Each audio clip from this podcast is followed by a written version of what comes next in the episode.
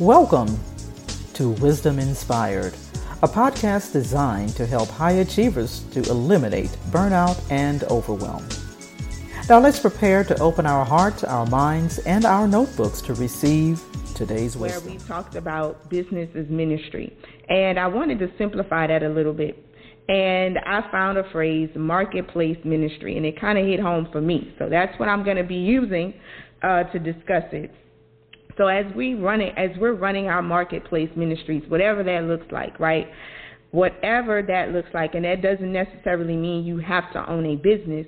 I believe anywhere that you are in the marketplace, whether you're a parent who takes care of your kids full time and you are always present at the school and you're dealing with the teachers and you are surrounding that is marketplace right? That is in the marketplace. I think you are marketplace ministry. So i if you want to go back and listen to um, last week's calls i need you to get that embedded in your brain that every role that you have you're in the marketplace and it is a ministry okay so, in order to see divine success, in your marketplace ministry, an owner must make the decision to not just be a believer, but a yielding believer, right? Because we can be believers, and there is nothing, you know, that's not me shaking a stick at anyone or judging anyone. But I do believe that there is a difference because you can believe that Jesus Christ is your Lord and Savior, that He is the Son of God, that He is God in human form, and have that rooted, and there is nothing that can change that. But your daily actions may say otherwise. I was listening uh, last week and I heard that a lot of times we don't behave the way we believe, right? And so that's where it inspired the yielding believer because yielding is about our behavior, our daily actions that we do. Are we yielding all that we have unto the the belief that we have, right? So I wanted to take a minute and I want to read a scripture, a passage that I felt was going to be uh, the great backdrop to this, and I was really, um, I'm going to say, in, in ignited when I saw this in a different way. So I'm going to Exodus chapter 32, and I'm not going to read the whole chapter, but I am going to read a couple of verses. And what I want to read is an exchange between Moses and God. But to give you a little backdrop before I read that, in this particular chapter, it starts off where the children of Israel have gone to Aaron, who was basically Moses' uh, right hand man. And when Moses was up on the mountain, talking to God, the people got impatient because Moses was their leader, right? And so they went to Aaron and they basically bullied Aaron and told Aaron they needed to make a God for themselves. They needed somebody, something or someone to worship because Moses, we don't know where he is. He brought us out of Egypt and he has disappeared, right? So they needed something tangible to worship. Even though of all the things by this time God had already done for them, I don't even want to get into that part of it. But just giving you the backdrop of all of that, right?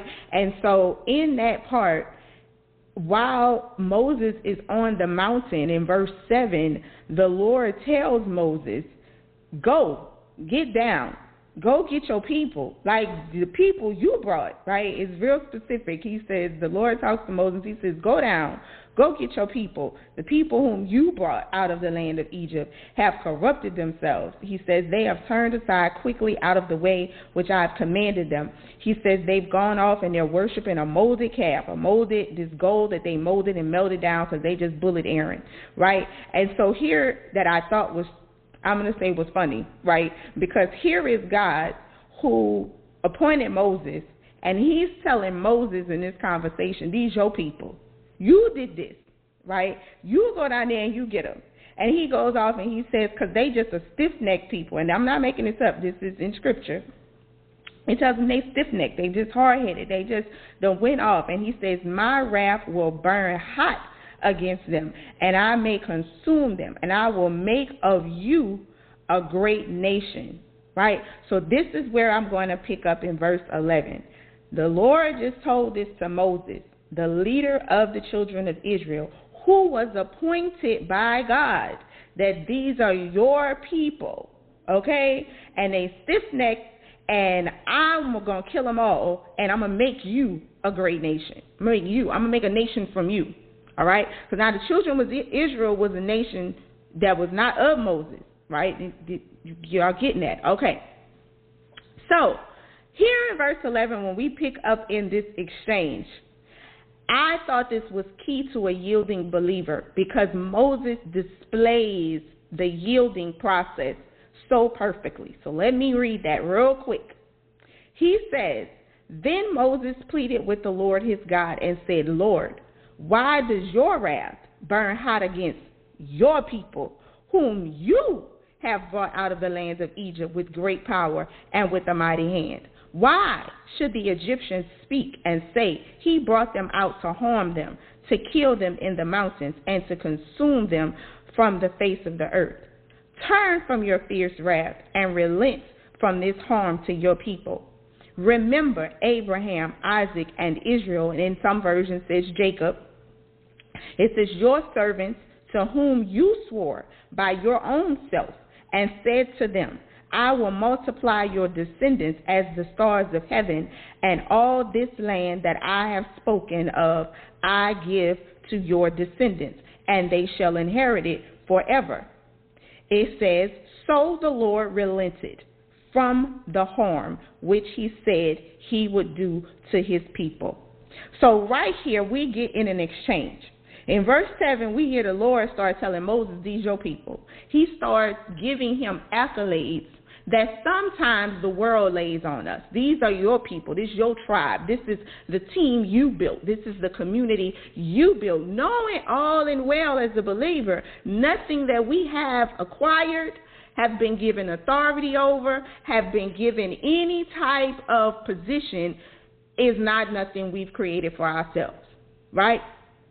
But I was so proud of Moses here in verse 11 because Moses understood as a yielding believer this first thing that as a yielding believer, everything that I have, this position you put me here, the people that you've given who were looking up to me, you gave them to me. They your people, always, right? So the first thing Moses said, I'm under, um, I know that you are not only their Lord, you're my Lord. So they're not my people. Let me remind you, these your people, right? So he didn't have any problem with humbling himself as a leader to understand, no, I didn't make this platform for myself. And the fact that they are idolizing me won't go to my head because they done got so busy and they didn't see me no more. So they got to go out here and make their own gods. No, I ain't going to let them go to my head. And I understand I might not know I'm being tested, but I'm ready because I'm a yielding believer because I already know by everything that nothing I have is mine, right? So he goes on, and not only does he uh, remind him that no, these your people. Everything I have, everything I've done is yours. The second thing Moses does is he takes responsibility for reminding God about his reputation in the marketplace. He says, how is it that if you should do this, the people of the Egyptians are going to say, oh, they God just brought them out to kill them, and he didn't deliver them and cross them over the Red Sea to do nothing but to consume them on the face of the earth. He, secondly, he remembered that in this land, he was the authority, the presence that was going to give way to the example of God's power. So he says to him, Oh, so if you do this now in the marketplace, the Egyptians just gonna have a free reign and talking about who is this God that y'all serving, right? And then the third thing he does, which is powerful, he's and, and, and truly important to yielding believers is remembering a covenant.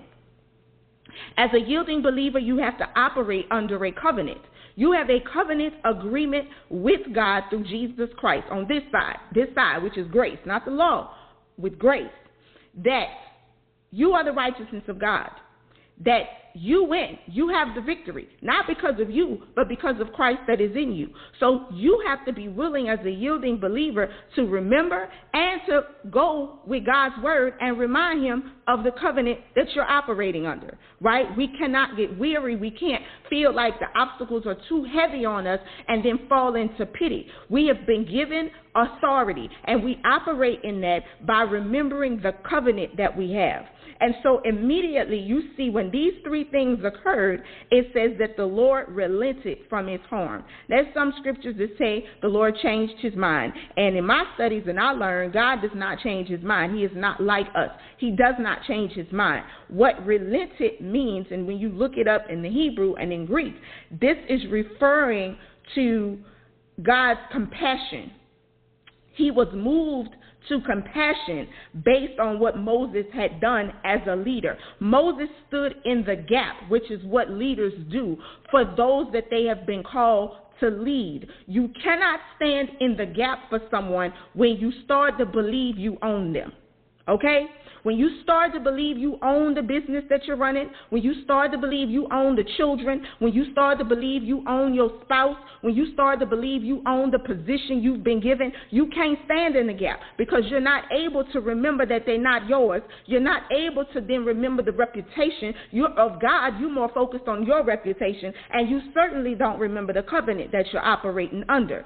So a yielding believer has three things to remind you each and every encounter that you're going under. What you have, you didn't give it to yourself, God gave it to you.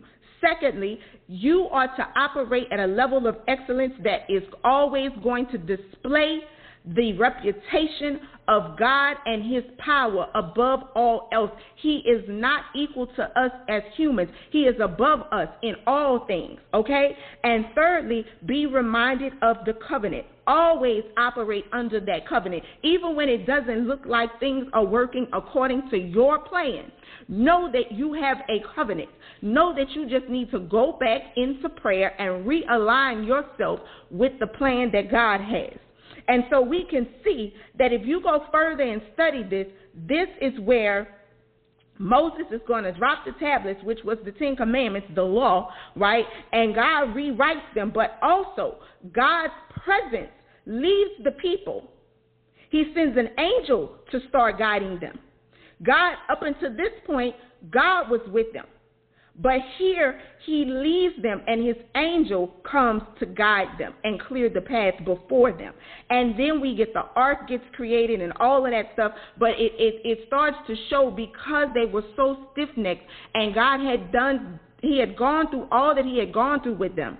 He continued to provide a way. It just did not look the same. And God already knew what his plan was going to be. So, as a yielding believer, your job is to always operate knowing that God is with you. He's not sending an angel before you clearing the pathway. He is with you in that moment.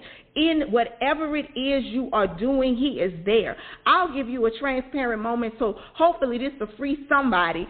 Um, for me, a lot of times I have struggled in that area.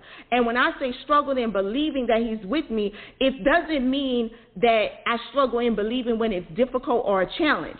But I struggle believing He's with me, and this is just consciously in my conversations. Lots of times I get caught up and start talking, and my emotions get involved, and then I forget that you know what? Christ is sitting right here with you, listening to everything come out your little filthy mouth. It's all right. I know y'all ain't gonna tell the truth, but you know, just give me my moment and hope that that that'll free you in your moments, right? And it's in those things, in the simplest of things, if you start to understand as a yielding believer that you yield everything unto Him, your actions, your ideas, your thoughts, your plans, your desires, your conversation, everything in every moment. That's not about perfection.